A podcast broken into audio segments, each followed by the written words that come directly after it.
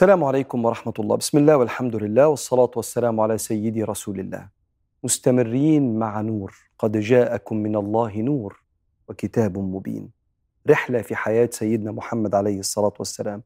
ومهم إنك أنت تتابع الحلقات اللي فاتت عشان يبقى عندك التسلسل الزمني لقصة حياة سيدنا محمد. أهم قصة المفروض تعرفها في حياتك لأن طريقك لربنا وطريقك في استقرارك في الحياة كله ماشي ورا سيدنا النبي عليه الصلاة والسلام اللي ربنا قال فيه لقد كان لكم في رسول الله أسوة حسنة. اللي عايز يمشي ويوصل لأي حاجة يحلم بيها النموذج الكامل في كل حاجة دنيا ودين دنيا وآخرة سيدنا النبي عليه الصلاة والسلام. إحنا النهاردة النبي وصل المدينة رحبوا بيه طلع البدر علينا بنى المسجد النبوي وآخى بين المهاجرين والأنصار وبعدين ربنا أوحى ليه عشان يعلمنا. كيف تستقر الأوطان؟ فأوحى لسيدنا النبي أنه يعمل صحيفة. الصحيفة دي فيها عهد ما بين طوائف الشعب اللي موجودين في المدينة. المدينة فيها مسلمين وفيها مشركين عباد للأوثان وفيها أهل الكتاب اليهود. علشان الكل يبقى عارف طبيعة العلاقة هو إحنا لما نختلف ينفع نحب بعض وإحنا مختلفين؟ طب مستوى الاختلاف ده ممكن نختلف بنشجع ناديين مختلفين نختلف بحب آكل إيه ما بحبش آكل إيه. لكن لو اختلفنا على ربنا مين ربنا بالنسبة لي؟ أو على الدين اللي أنا بعبد ربنا بيه هل ينفع نبقى في الاختلاف الكبير ده الجذري ده ونبقى أمة واحدة؟ اسمع سيدنا النبي عليه الصلاة والسلام بيقول إيه في نص الصحيفة. الصحيفة دي أنا هقرأ لك منها بنود تتعدى على الصوابع عشان تفتكرها. لكن الصحيفة دي أكثر من خمسين بند بالتفصيل بيكتبها صلى الله عليه وسلم مع كل طوائف المدينة. وأنا هقرأ لك بعض البنود في بندين ثلاثة هقف عليهم وأقول لك افتكرهم عشان هيفرقوا في الكام سنة اللي جايين. أن المسلمين أمة واحدة.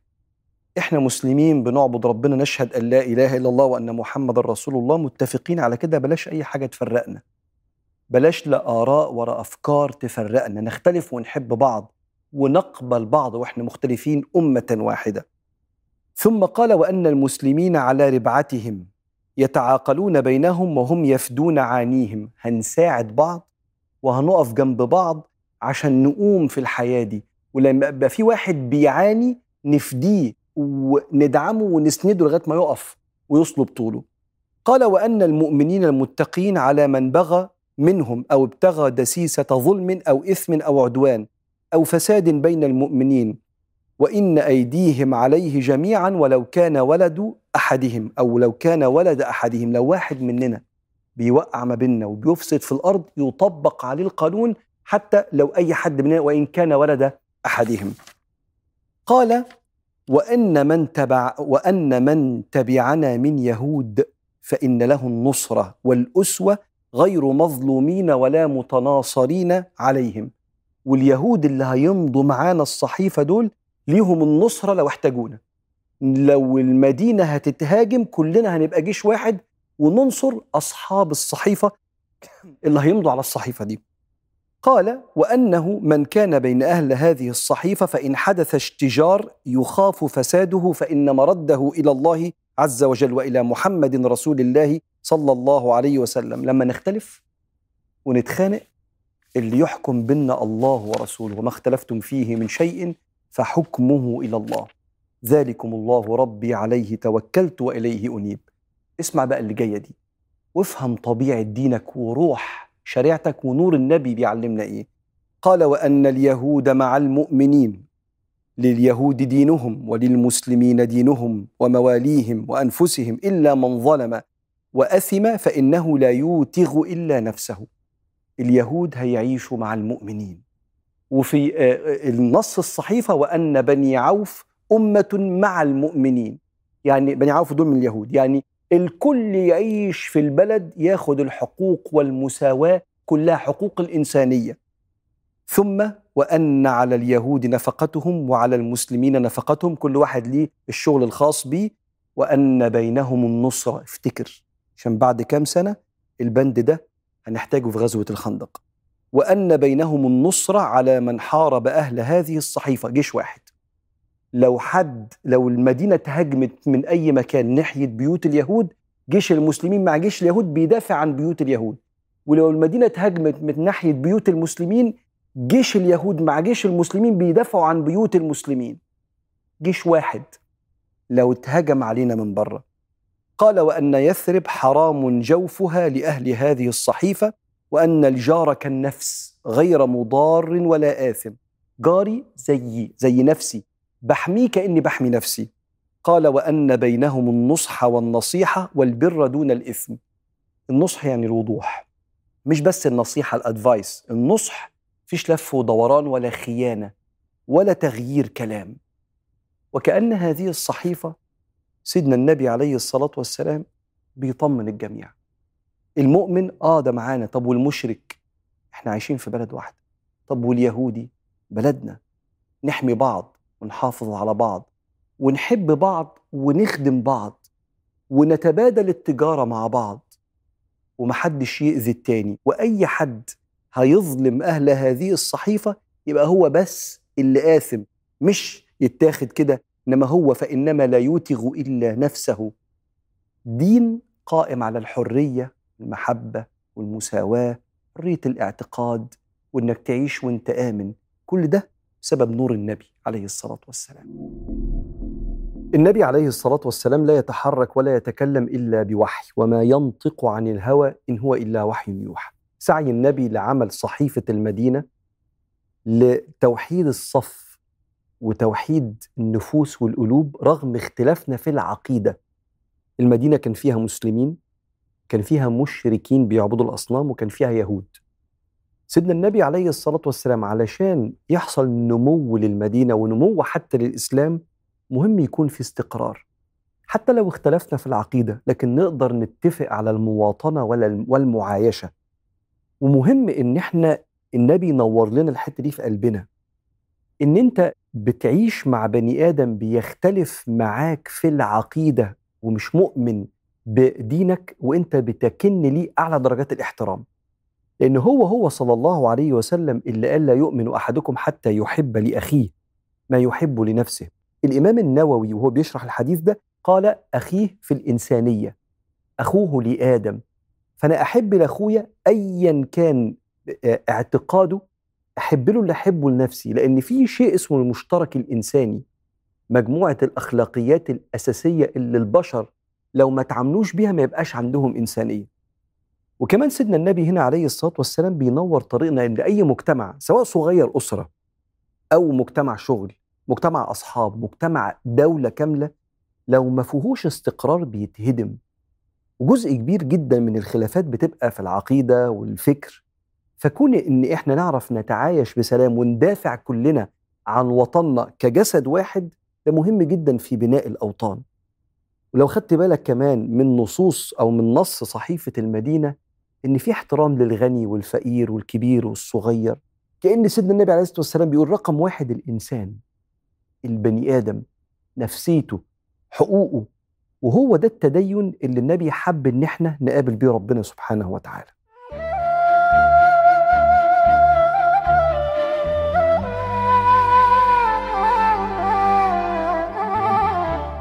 لكن يبدو مع مرور الأيام أن يهود المدينة مش فاهمين قوي طبيعة علاقة السماء بالأرض علاقة الوحي بسيدنا النبي عليه الصلاة والسلام.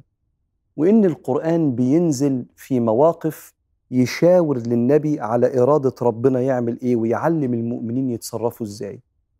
وتبدأ اليهود يعملوا شوية تصرفات كده مزعجة لسيدنا النبي عليه الصلاة والسلام لأن هم متضايقين. إنه ما خرجش منهم.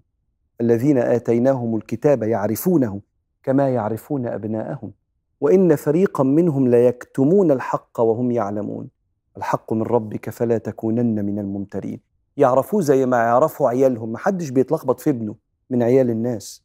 فعارفين ان هو نبي بس كانوش بيحبوه لأنه خرج مش من بني إسرائيل مش من اليهود. فجي ثلاثة عبد الله بن صيف وعدي بن زيد والحارث بن عوف. التلاتة دول قرروا يعملوا حركة كده يلخبطوا المسلمين. فقالوا إيه رأيكم؟ نؤمن بمحمد الصبح ونكفر بيه بالليل. ونرجع نؤمن الصبح ونكفر بالليل علشان يلتبس على المسلمين. إيه ده؟ هو في ناس بتسلم وبعدين ما يعجبهاش الدين ترتد؟ وتسلم ما يعجبهاش الدين ترتد؟ وينزل القرآن. يا أهل الكتاب لم تلبسون الحق بالباطل وتكتمون الحق وأنتم تعلمون؟ وقالت طائفة من الذين أوتوا الكتاب آمنوا بالذي أنزل على الذين آمنوا وجه النهار واكفروا آخره لعلهم يرجعون. لخبطوهم. ويتفاجئ اليهود إن بينزل على سيدنا رسول الله وحي من الله يفضحهم ويفضح أفكارهم اللي بيقولوها بينهم وبين بعض. ثم بعد ذلك يجي واحد تاني من اليهود عايز يوقع ما بين الأوس والخزرج. أوس والخزرج القبيلتين الكبار اللي كان بينهم حرب استمرت لفترة طويلة كان اسمها يوم بعاث وفضلت الحرب دي وقتل منهم أعداد كبيرة جدا لدرجة إن لما سيدنا النبي عليه الصلاة والسلام جه كان أول حاجة إن يسكن الطار اللي ما بينهم. فجي شماس بن قيس كده قعد في مجموعة من الأوس والخزرج وقعد يفكرهم بيوم بعاث ومين اللي اتقتل؟ ومين اللي اتصاب؟ ومين اللي اتهزأ؟ ومين اللي اتبهدل؟ حتى ثار الحيان. الحي والحي قاموا على بعض وواحد منهم قال لو شئتم رددناها عليكم جذعة تحبوا نقوم الحرب تاني؟ لدرجة إن الفريقين كل واحد فيهم ذهب إلى دياره وقال السلاح السلاح وبيلبسوا السلاح جه سيدنا النبي عليه الصلاة والسلام. قال أبعد أن هداكم الله من الجاهلية للإسلام أبدعوى الجاهلية وأنا بين أظهركم دعوها فإنها منتنة وينزل القرآن. يا أيها الذين آمنوا إن تطيعوا فريقا من الذين أوتوا الكتاب يردوكم بعد إيمانكم كافرين. وكيف تكفرون وأنتم تتلى عليكم آيات الله وفيكم رسوله؟ ومن يعتصم بالله فقد هدي إلى صراط مستقيم. يا أيها الذين آمنوا اتقوا الله حق تقاته ولا تموتن إلا وأنتم مسلمون. واعتصموا بحبل الله جميعا ولا تفرقوا. واذكروا نعمة الله عليكم إذ كنتم أعداء فألف بين قلوبكم فأصبحتم بنعمته إخوانا وكنتم على شفا حفرة من النار فأنقذكم منها. ويسمع تاني يهود المدينة إن لا إحنا بينزل لنا وحي بيوجهنا. حتى لو هم مسلمين حديث الإسلام بس في عناية الله ورعاية الله ووجود النور صلى الله عليه وسلم اللي بينقذهم من ظلمات الجاهلية. عبد الله بن صيف اليهودي يقول تعالوا نؤمن الصبح ونكفر بالليل فالناس تتلخبط. يحسوا كده إن الدين كده اللي بيخش فيه مش بيبقى ثابت بيشوش على دعوة سيدنا النبي عليه الصلاة والسلام. وشاس بن قيس يروح يوقع ما بين الأوس والخزرج ويفكرهم بحرب بعاث عشان لما بيشوف قدامه ناس بتحب بعض بيشوف الدين بيكبر. ولما يشوف شاس بن قيس اليهودي ده الناس بتكره بعض وبتتنافر وتتناحر الدين بيروح. وسيدنا النبي اللي قال كده عليه الصلاة والسلام قال لن تدخلوا الجنة حتى تؤمنوا. ولن تؤمنوا حتى تحابوا. أولا أدلكم على شيء إذا فعلتموه تحاببتم؟ أفشوا السلام السكون الهدوء أفشوا السلام بينكم. والتاني عبد الله بن صيف عمال بي كأنه بيشوش على النبي عليه الصلاة والسلام ويلخبط الناس. كل ده بسبب إيه؟ بسبب إن هم متأكدين إنه صح. بس أنا مش عايز أبقى مؤمن بيه مش عايز أمشي ورا الحق اللي معاه. فأنا هغلوش هشوش عليه. لحسن الناس تؤمن فيتأكد الناس تتأكد وأنا أتأكد إن أنا غلط. وده اللي بيسموه الحسد. وينزل القرآن ود كثير نزل في يهود المدينة. ود كثير من أهل الكتاب لو يردونكم من بعد إيمانكم كفارا حسدا من عند أنفسهم من بعد ما تبين لهم الحق. نعمل إيه معاهم يا رب؟ قال فاعفوا. واصفحوا حتى يأتي الله بأمره. إن الله على كل شيء قدير. أمر من ربنا تركز في البنى اللي أنت بتعمله. خد بالك أنت لو ركزت مع كل واحد مزعج بيحب المشاكل والخناقات هو هيجرك لحياته اللي ما فيهاش معنى. أنت عمال تبني في نفسك وعمال تبني في قيمك وفي أخلاقك وفي حياتك وهو قاعد فاضي. ومنزعج من نجاحك ومنزعج من تركيزك في حياتك والمعنى اللي أنت عايش عليه. لو خدك للساحة بتاعته الفاضية اللي ما فيهاش معنى أنت طاقتك هتروح. فصلى الله عليه وسلم مركز في دعوة الناس. وربنا يقول له فاعفوا واصفحوا يعني كمل في طريقك حتى يأتي الله بأمره. وده نور لكل واحد فينا بيهدر طاقته في الرد على كل منتقد والرد على كل واحد بيهزر وبيتريق على السوشيال ميديا أو بيتكلم عليك في ظهرك. كفى بالله سبحانه وتعالى يرد عنك ويشيل عنك. أليس الله بكاف عبده؟ وركز أنت في طريقك اللي بتبني فيه نفسك وأخلاقك وقيمك وشوف ربك هيدافع عنك إزاي.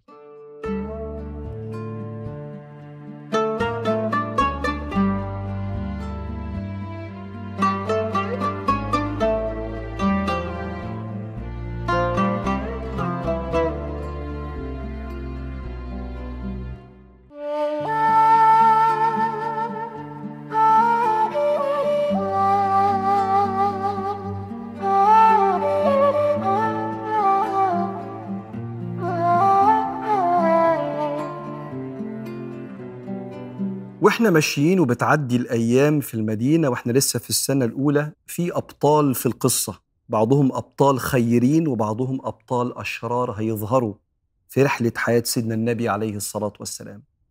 منهم رأس المنافقين واحد من أكتر الناس اللي آذت النبي عليه الصلاة والسلام.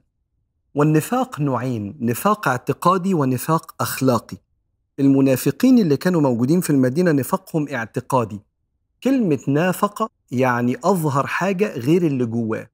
وجاي منها كلمة النفق النفق. أنت تبقى ماشي فيبقى فيه فوق كده وفيه تحت. فاللي تحت حاجة واللي فوق حاجة. فالنفاق اللي كان موجود في المدينة مش النفاق اللي النبي حذر منه آية المنافق ثلاث إذا حدث كذب وإذا وعد أخلف وإذا أؤتمن خان. ده ممكن يبقى مسلم موحد مؤمن لكن دي تصرفاته عاملة تصرفات غلط. الكذاب جوه غير بره واللي مش أمين الغدار جوه غير بره. يوعدك وهو قاصد حاجة. دي كبائر كلها بس ده مؤمن موحد. المنافقين بتوع المدينة مش كده. هو من جوه كافر ما بيحبش النبي وبيتجسس لليهود آه، ويجيب أخبار النبي ويأذيه ويساعد المشركين على غزو المدينة زي ما هنحكي. بس هو بيظهر الإيمان وبيقول لا إله إلا الله سيدنا محمد رسول الله. رأس المنافقين النفاق الاعتقادي اللي ربنا قال فيه إن المنافقين في الدرك الأسفل من النار. كانوا أكثر إيذاء من المشرك الواضح الشرك. عبد الله بن أبي بن سلول. وبتحكي لنا السيرة إن سيدنا النبي مرة كان معدي بيه الدابة بتاعته الحمار. حمار النبي عليه الصلاة والسلام كان اسمه يعفور. من العفرة اللي كان بيعفرها وهو بيتحرك في أرض المدينة اللي كانت تراب. فكان قاعد مجموعة من الناس من اليهود ومن المشركين ومن المسلمين الموحدين الكل أصحاب والإسلام لسه جديد في المدينة والدنيا سلام ولما النبي عمل الصحيفة الكل حس بالأمان تجاه بعض فالكل على اختلاف اعتقاداتهم قاعدين بيتكلموا ومعاهم عبد الله بن أبي بن سلول. فأول ما النبي عدى أم عبد الله بن أبي بن سلول حط لبسه كده على آه، مناخير وقال لا تغبروا علينا بلاش عفرة كلم النبي عليه الصلاة والسلام. فنزل النبي عليه الصلاة والسلام وقعد يكلمهم عن ربنا ويدعوهم إلى الله يذكرهم بالآخرة. رسول من عند ربنا. فقام عبد الله بن أبي بن سلول قال ما أحسن هذا الكلام يا محمد؟ ولكن لا تأتنا في مجلسنا فإن أحب أحد أن يسمعك أتى إلى دارك. حلو الكلام بس ما تجيش تاني. اللي عايزك يبقى يروح لك. فسيدنا عبد الله بن رواحة كان قاعد قال بل تأتنا في مجلسنا يا رسول الله.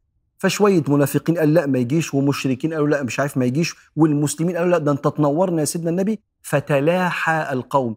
حصلت زي خناقة كده والنبي يسكتهم. خلاص يا جماعة خلاص.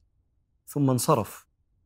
فبيقول سيدنا النبي بعد ما مشي لسيدنا سعد بن أبي وقاص انظر ماذا فعل أبو حباب.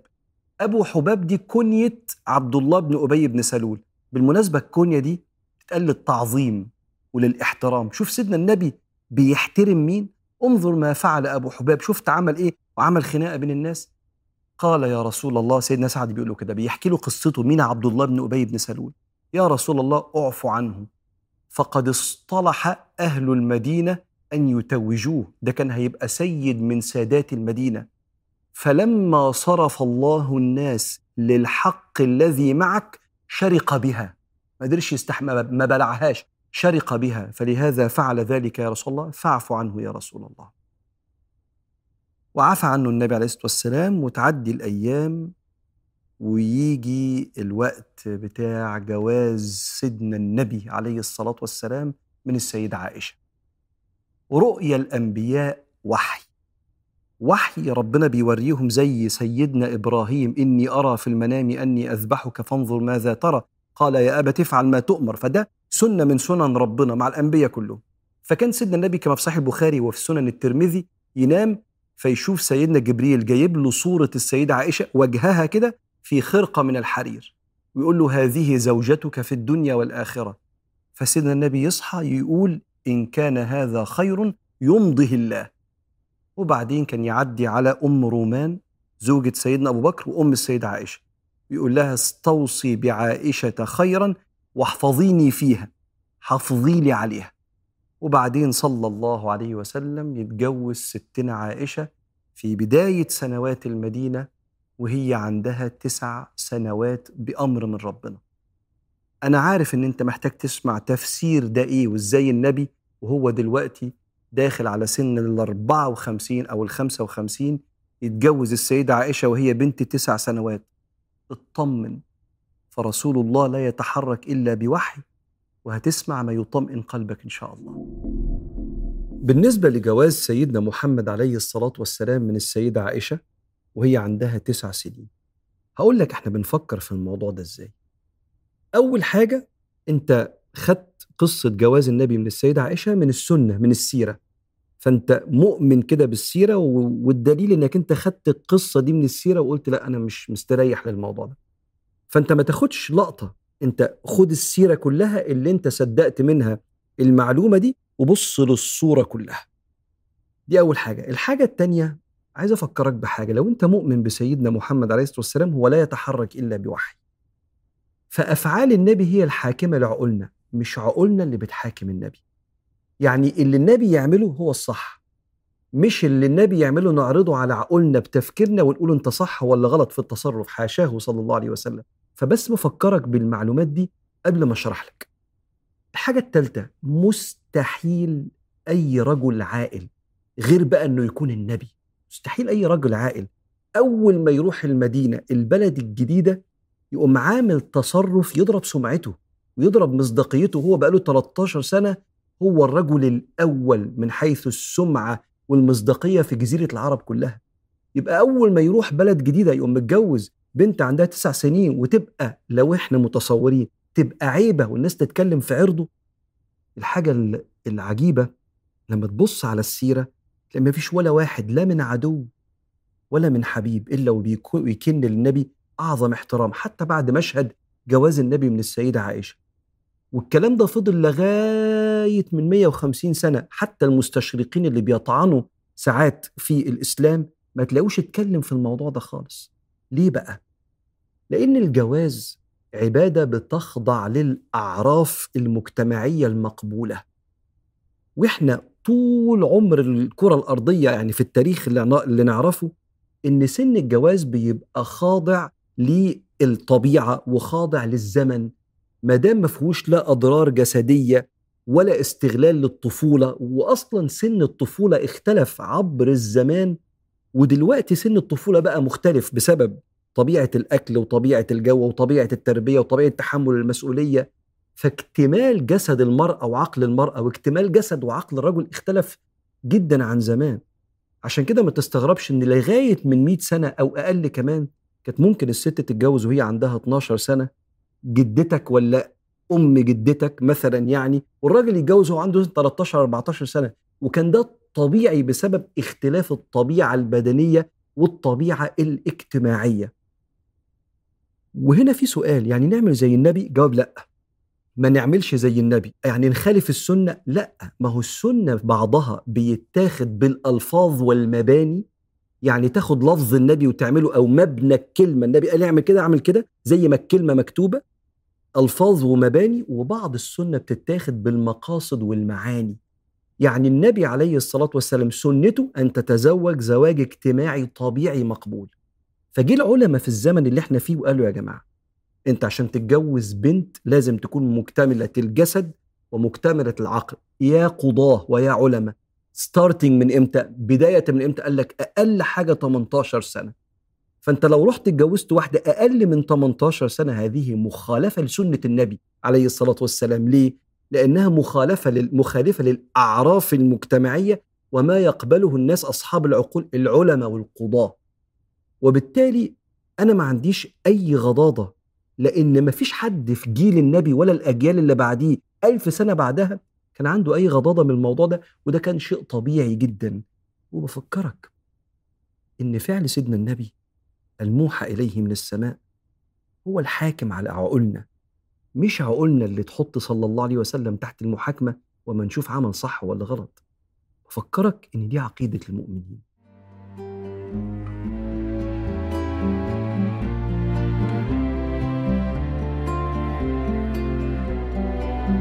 وإحنا ماشيين كده في رحلة حياة سيدنا رسول الله وإحنا بنعدي بالشهور كده داخلين على سنة اتنين هجريا دلوقتي. سيدنا النبي دلوقتي داخل على 55 بعث وهو عنده 40 سنة 13 سنة في مكة دي 53 وداخلين على سنة 2 هجريا والمدينة مستقرة تماما بالصحيفة اللي النبي كتبها وبدأوا يبنوا مجتمع المدينة بالمسجد وبالتجارة وبالمؤاخاة بين المهاجرين والأنصار وبحسن التعايش مع المشركين واليهود كمان. حصلت حمى في المدينة حمى شديدة أصابت كثير من الصحابة ودخل سيدنا النبي عليه الصلاة والسلام على السيدة عائشة وهي بتتأوه وبتسب الحمى تقول يعني حاجة عم تقول أنت مثلا على مرض معين تشتم المرض ده.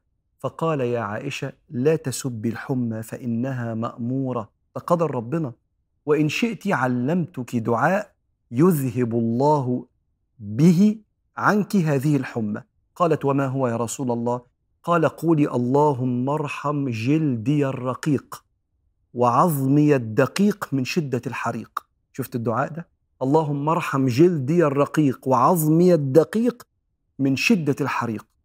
وطبعا قال صلى الله عليه وسلم يا عباد الله تداووا فما أنزل الله من داء إلا وأنزل معه دواء فعلمهم ثقافة التعامل مع المرض الدواء مع الدعاء. ثم بعد ذلك يحصل حدث كبير في المدينة. الحدث ده حاجة كانت في نفس النبي إنها تحصل من زمان قوي. من ساعة ما اتفرضت الصلاة في يوم المعراج والناس بتصلي لبيت المقدس دي القبلة مش للكعبة. لحكم كتير عند ربنا منها إن الناس كانت حديثة العهد بالجاهلية والكعبة كان حواليها أصنام متعودين يطوفوا بيها فصرف الله قبلة الناس لبيت المقدس وبعدين النبي نفسه ترجع للكعبة لدرجة إن النبي في مكة لما كان بيصلي كان بيحط بيصلي في اتجاه بيت المقدس بس الكعبة قدامه. يعني الكعبة مربعة فين بيت المقدس هنا؟ فيقف عند الكعبة هنا فتبقى الكعبة قدامه وكمان في اتجاه بيت المقدس. لكنه بيبص ينظر كده يا رب نفسي ترجع تاني للكعبة. فينزل القرآن قد نرى تقلب وجهك في السماء. فلنولينك قبلة ترضاها. فولي وجهك شطر المسجد الحرام وحيثما كنتم فولوا وجوهكم شطره. وبدأ اليهود يتريقوا أنتم متلخبطين ولا إيه؟ إيه الحكاية؟ شوية بيت المقدس وشوية الكعبة. ما ترسوا وينزل القرآن. سيقول السفهاء من الناس. وكأن ربنا بيعلم اليهود لا كل ما هيحصل حاجة رب العالمين هيدافع عن النبي وعن المؤمنين. سيقول السفهاء من الناس ما ولاهم عن قبلتهم التي كانوا عليها. قل لله المشرق والمغرب يهدي من يشاء إلى صراط مستقيم. وكذلك جعلناكم أمة وسطا يعني أرقى الأمم لتكونوا شهداء على الناس ويكون الرسول عليكم شهيدا. وما جعلنا القبلة التي كنت عليها بيت المقدس إلا لنعلم من يتبع الرسول ممن ينقلب على عقبيه وإن كانت لكبيرة. إن ربنا يغير حاجة في الشريعة كانت لبيت المقدس ثم للكعبة سمعنا وأطعنا. لتؤمر بي رب لا. دي حاجة مش سهلة إلا على المؤمنين. إن يقول سمعنا وأطعنا في كل أوامر ربنا وإن كانت لا كبيرة إلا على الذين هدى الله.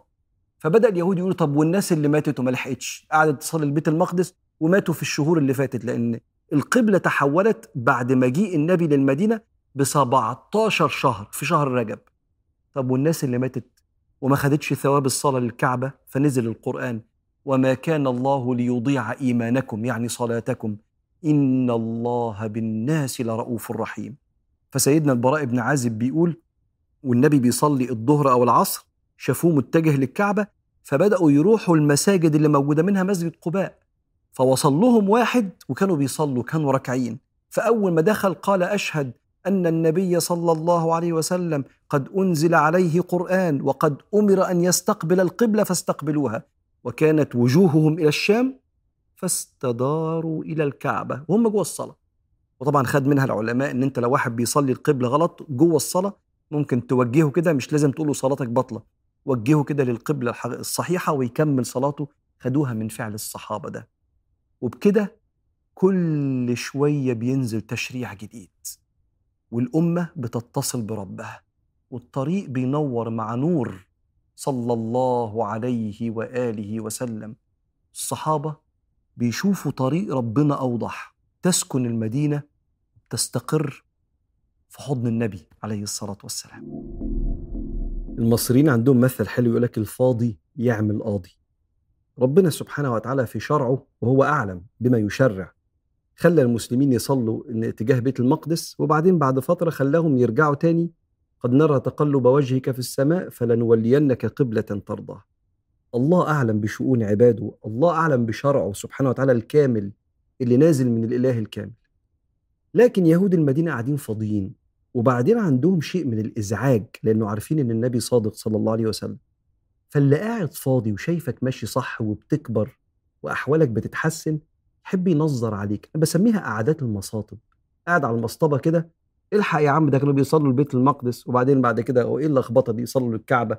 ما تركزوا هم قالوا كده. سيقول السفهاء من الناس ما ولاهم عن قبلتهم التي كانوا عليها.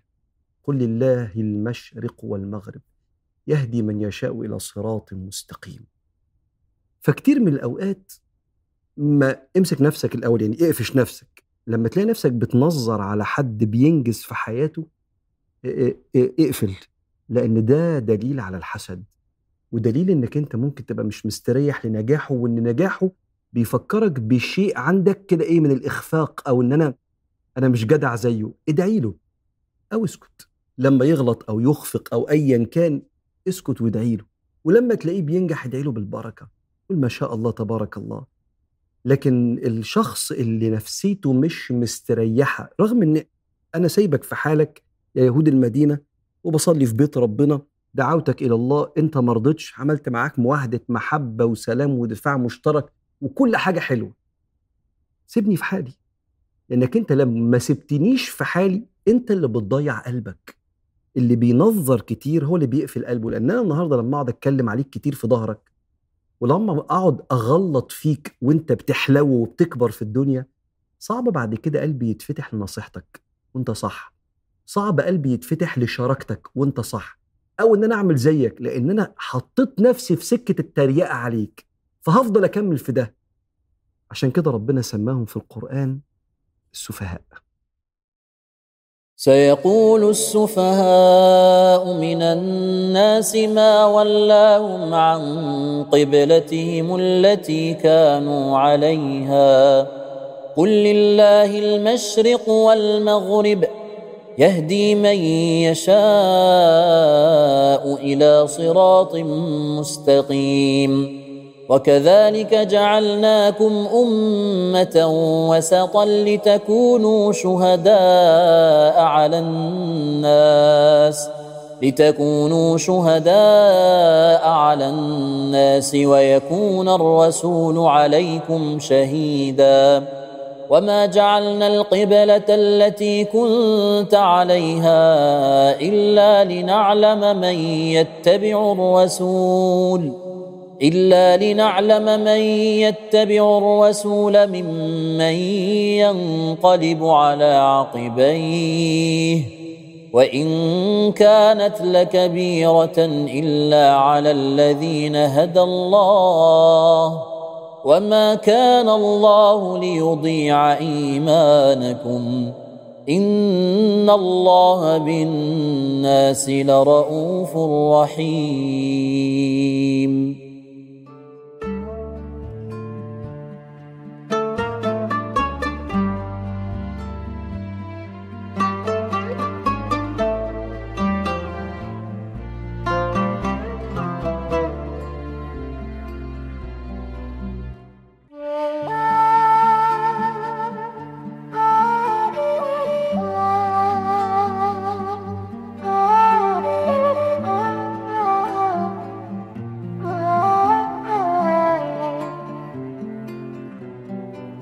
كتير من المتخصصين يعملوا تجارب على أثر الكلمة على الكيمياء بتاعة المخلوقات.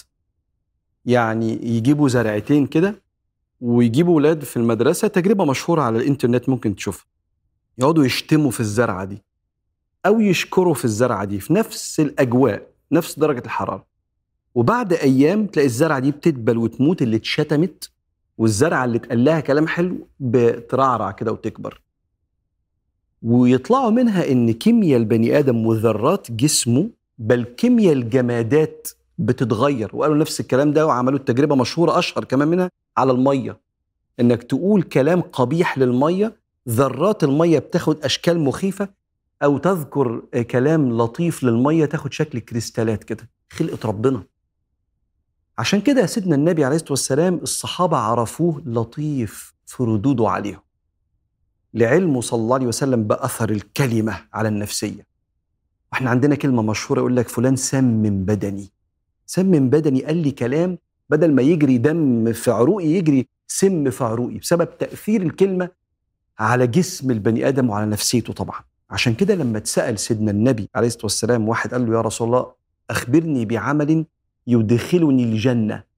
قال إن من موجبات المغفرة بذل السلام ولين الكلام. أقول لك حاجة ربنا يغفر لك بيها ذنوبك. ابدأ أنت بالسلام. وأنت النهارده لما تلاقي واحد قاعد تقول له سلام عليكم معناها عنده إن أنت خدت بالك منه فهو متشاف. أنت حابب إنك أنت تبدأ وتقرب له فألقيت عليه السلام. معاني أنت ما تتصورش قد إيه ممكن تصلح نفسية إنسان كان لسه عنده سامع خبر وحش ولا حد مبهدله. فأنت تفوقه كده. دي كبيرة قوي عند ربنا. ده اللي يفهمك ليه بقى سيدنا النبي؟ الصحابة عرفوه ردوده جميلة قوي السيدة عائشة قاعدة جنب النبي عليه الصلاة والسلام فبيقول من كان له فرطان من أمتي دخل بهما الجنة. فرطان يعني اتنين ماتوا قبله حزن عليهم من حبايبه يخش بيهم الجنة. فقالت يا رسول الله ومن كان له فرط؟ طب اللي عاش في حياته مات قبله واحد بس من حبايبه؟ قال ومن كان له فرط يا موفقة. إيه السؤال الموفق ده؟ خدت بالك؟ على فكرة آه ومن كان له فرط. نكمل ك... لا يا موفقة. ده سؤال ده انت عقلك بيفكر. قالت يا رسول الله ومن ليس له فرط؟ قال من ليس له فرط فأنا فرطه. كفاية زعلته إن أنا مش موجود معاه إن أنا سبت الدنيا. فأنا فرط كل أمتي صلى الله عليه وآله وسلم. فرط يعني سبقنا راح عند ربنا يعني. ردود جميلة وتحسس البني آدم إن اللي قدامه مستحسن عقله واختياراته. وسيدنا الصعب بن جثامة بيحكي إن سيدنا النبي وهو في حجة الوداع حد جاب له حمار وحشي عشان ياكله. فأنا قال له لا مش هقدر. ورده. فلما حس كده إن الراجل أحرج قال إنا لم نرده عليك إلا أن حرم. الحمار الوحشي أكله حلال. الحمار الإنسي الحمير اللي بيركبها الناس ده حرام يتاكل. بس الحصان والحمار الوحشي حلال في الفقه الإسلامي. فلما ردوا إيه ده هو مش حلال الحمار الوحشي؟ فكأنه اتخض يكون النبي زعلان مني ولا إيه؟ قال له لا لا. أنا محرم ما باكلش الصيد. لأن من أحكام الإحرام ألا تصيد وأنت محرم أو تاكل الصيد. فكأنه صلى الله عليه وسلم لا يعني لو أنت وشك اتغير أنا هشرح لك. بدل ما واحد مننا يقول إيه هو وشه اتغير ليه؟ اولا أنا حر آكل اللي أنا عايزه وما آكلش اللي أنا عايزه. وبعدين مش كل حاجة هبرر اللي جوه. لا أبرر إيه المشكلة؟ لو حسيت إن اللي قدامي اتخض ومش فاهمني لا هو نفسيته غالية عليا وأنا أبقى لطيف في كلامي معاه وأشرح له وأصلح نفسيته اللي اتخضت. ده أصلا مخضوض من حبه فيا. الإمام الطبراني في المعجم الكبير بيحكي لنا قصة بيحكيها الصحابي أبو أمامة ان كان في ست ترافث الرجال. ترافث الرجال يعني بتقول ألفاظ صوت عالي كده وألفاظ سوقية بتخش وسط الرجالة وتزعق. فمرة شافت النبي قاعد بياكل. فقالت انظروا إنه يجلس كما يجلس العبد ويأكل كما يأكل العبد. إيه رد النبي قدام الناس؟ قال وهل هناك من هو أعبد مني؟ وبعدين بعد شوية قالت إنه يأكل ولا يطعمني. فقال كلي. قالت أعطيني مما في يدك. فقال خذي. قالت بل أعطيني مما في فمك شيء من الجرأة. فأعطاها صلى الله عليه وسلم قالت فأخذتها فتملكها الحياء. أول ما خدت اللقمة اللي كانت في إيد النبي يحطها في بقه صلى الله عليه وسلم وكلتها كده امتلأت بالحياء فلم ترافث أحدا بعد ذلك. حصل تغيير في تكوينها من لطف النبي في التعامل معها والرد عليها. هم عرفوا مستوى من الاحتواء ولطف الكلام خلاهم يشوفوا قوة مع رحمة امتزاج ما شافوش قبل كده. فلما عرفوه لطيفا في الرد عليهم أحبوه.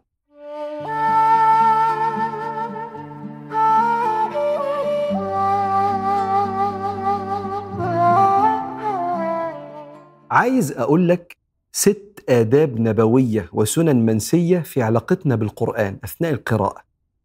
كلهم مش مرتبطين بصحة القراءة يعني أنت لو ما عملتهمش قراءتك صحيحة ومقبولة إن شاء الله. بس لو عملتهم هتنتفع أكتر بكتاب ربنا. يعني في اتنين قاعدين بيقروا جنب بعض القرآن نفس كلام الله. واحد متأدب بالآداب النبوية والتاني ممكن يكون يعني إيه فوتها سابها. المتأدب هو أكثر استقبالا للمعاني لأن الأدب سر الانتفاع. فتعالوا مع بعض كده أقول لك الست آداب دول. الأدب الأولاني هو الوضوء. الوضوء مش شرط في قراءة القرآن. يعني إحنا نقدر نقرأ قرآن مقبول إن شاء الله لو أنت مش متوضي. لكن لو اتوضيت حالة قلبك بتبقى أكثر استعدادا لاستقبال المعاني من الله. فتوضى لو تقدر. ولو ما تقدرش اقرأ بس لو تقدر يبقى اقرأ القرآن على وضوء. الأدب الثاني هو استقبال القبلة. الإمام السيوطي في كتاب الجامع بيروي حديث عن النبي عليه الصلاة والسلام خير المجالس ما استقبل فيه القبلة. أحسن جلسة تقعدها اللي صدرك ووجهك فيه لقبلة ربنا. فلو قدرت إنك أنت تبقى القعده بتاعتك وأنت بتقرأ قران وأنت مستقبل القبلة ده أرقى وأعلى. ما قدرتش اقرأ على أي حال وما تسيبش كتاب ربنا سبحانه وتعالى. الأدب الثالث والسنة الثالثه إنك أنت تغسل سنانك قبل ما تقرأ قرآن. لأن الملائكة تبقى قريبة منك جدا. والملائكة بتنجذب وتفرح من الحاجة اللي بتفرح البني آدمين. وسيدنا النبي قال وإن الملائكة تتأذى مما يتأذى منه بنو آدم. فكان النبي عليه الصلاة والسلام يقول طيبوا أفواهكم بالسواك فإنها طرق القرآن. ما هو القرآن بيمشي من قلبك وحنجرتك على فمك عشان يطلع. فطيب فمك وده سنة وأدب من الآداب النبوية. الأدب أو السنة رقم أربعة إنك أنت وأنت بتقرأ قرآن تحاول تتغنى. لو أنت قاعد لوحدك خلاص بقى يعني إيه سلطن براحتك محدش سامعك ما تتكسفش. حسن صوتك بالقراءة. سيدنا النبي يقول عليه الصلاة والسلام ليس منا من لم يتغنى بالقرآن. ليس منا يعني مش ماشي على طريقتنا. طريقة النبي أن يحسن الصوت بالقرآن. وكان سيدنا النبي يقول حسنوا أصواتكم بالقرآن فإن الصوت الحسن يزيد القرآن حسنا. أنت لما تسمع قرآن من شيخ صوته جميل أنت بقى دلوقتي أو أنت أنتوا الشيخ دلوقتي اللي بتسمع نفسك. على قد ما تقدر كده إيه سمع صوتك أو سمع ودانك أحلى نبرة صوت وأنت بتقرأ القرآن. السنة الخامسة في علاقتنا بالقرآن لو بتقرأ في مكان في ناس بتقرأ غيرك زي مثلا في الجامع أو في البيت قاعدين في رمضان كلنا بنقرأ صوتنا ما يعلاش وإحنا بنقرأ عشان ما نشوش على بعض. سيدنا رسول الله عليه الصلاة والسلام خرج في المسجد فلقى الناس بتصلي وكلهم صوتهم عالي فأصواتهم متداخلة عاملين تشويش على بعض. فقال صلى الله عليه وسلم إن المصلي يناجي ربه. فلينظر أحدكم من يناجي يعني ركز مع ربنا. ولا يجهر بعضكم على بعض في القراءة. وإحنا بنقرأ ما نضايقش بعض بالأصوات العالية. أما السنة الأخيرة وهي إنك لو نعست وأنت بتقرأ توقف وابقى كمل بعدين. قال صلى الله عليه وسلم إذا قام أحدكم من الليل فاستعجم القرآن على لسانه فليضجع. استعجم يعني بدأ لسانه يتقل وبدأ الكلام يطلع متلخبط. قال لك ما تكملش. لو بتقرأ قرآن وأنت مش قادر بتسقط كده وقف وبقى كمل بعدين لما تبقى فايق أكتر عشان حتى تنتفع بالقرآن ما يبقاش الهدف إنك تخلص الصفحات وخلاص. دول كانوا ستة من الآداب النبوية والسنن المنسية عند قراءة القرآن. اللهم صل على منبع الأسرار والأنوار ومطهر النفوس من الرذائل والأكدار. أعلم الخلق وناصح الأمة ومرشدها إلى الحق أقرب الأنبياء والمرسلين إلى حضرتك يا رب العالمين وسلم عليه على قدر مقداره العظيم. يا رب افتح أمامنا أبواب الخير وهب لنا التوفيق والسداد في كل أمر وارزقنا بعظيم كرمك فوق ما نتمنى واصرف بعلمك فينا كل الشرور عنا.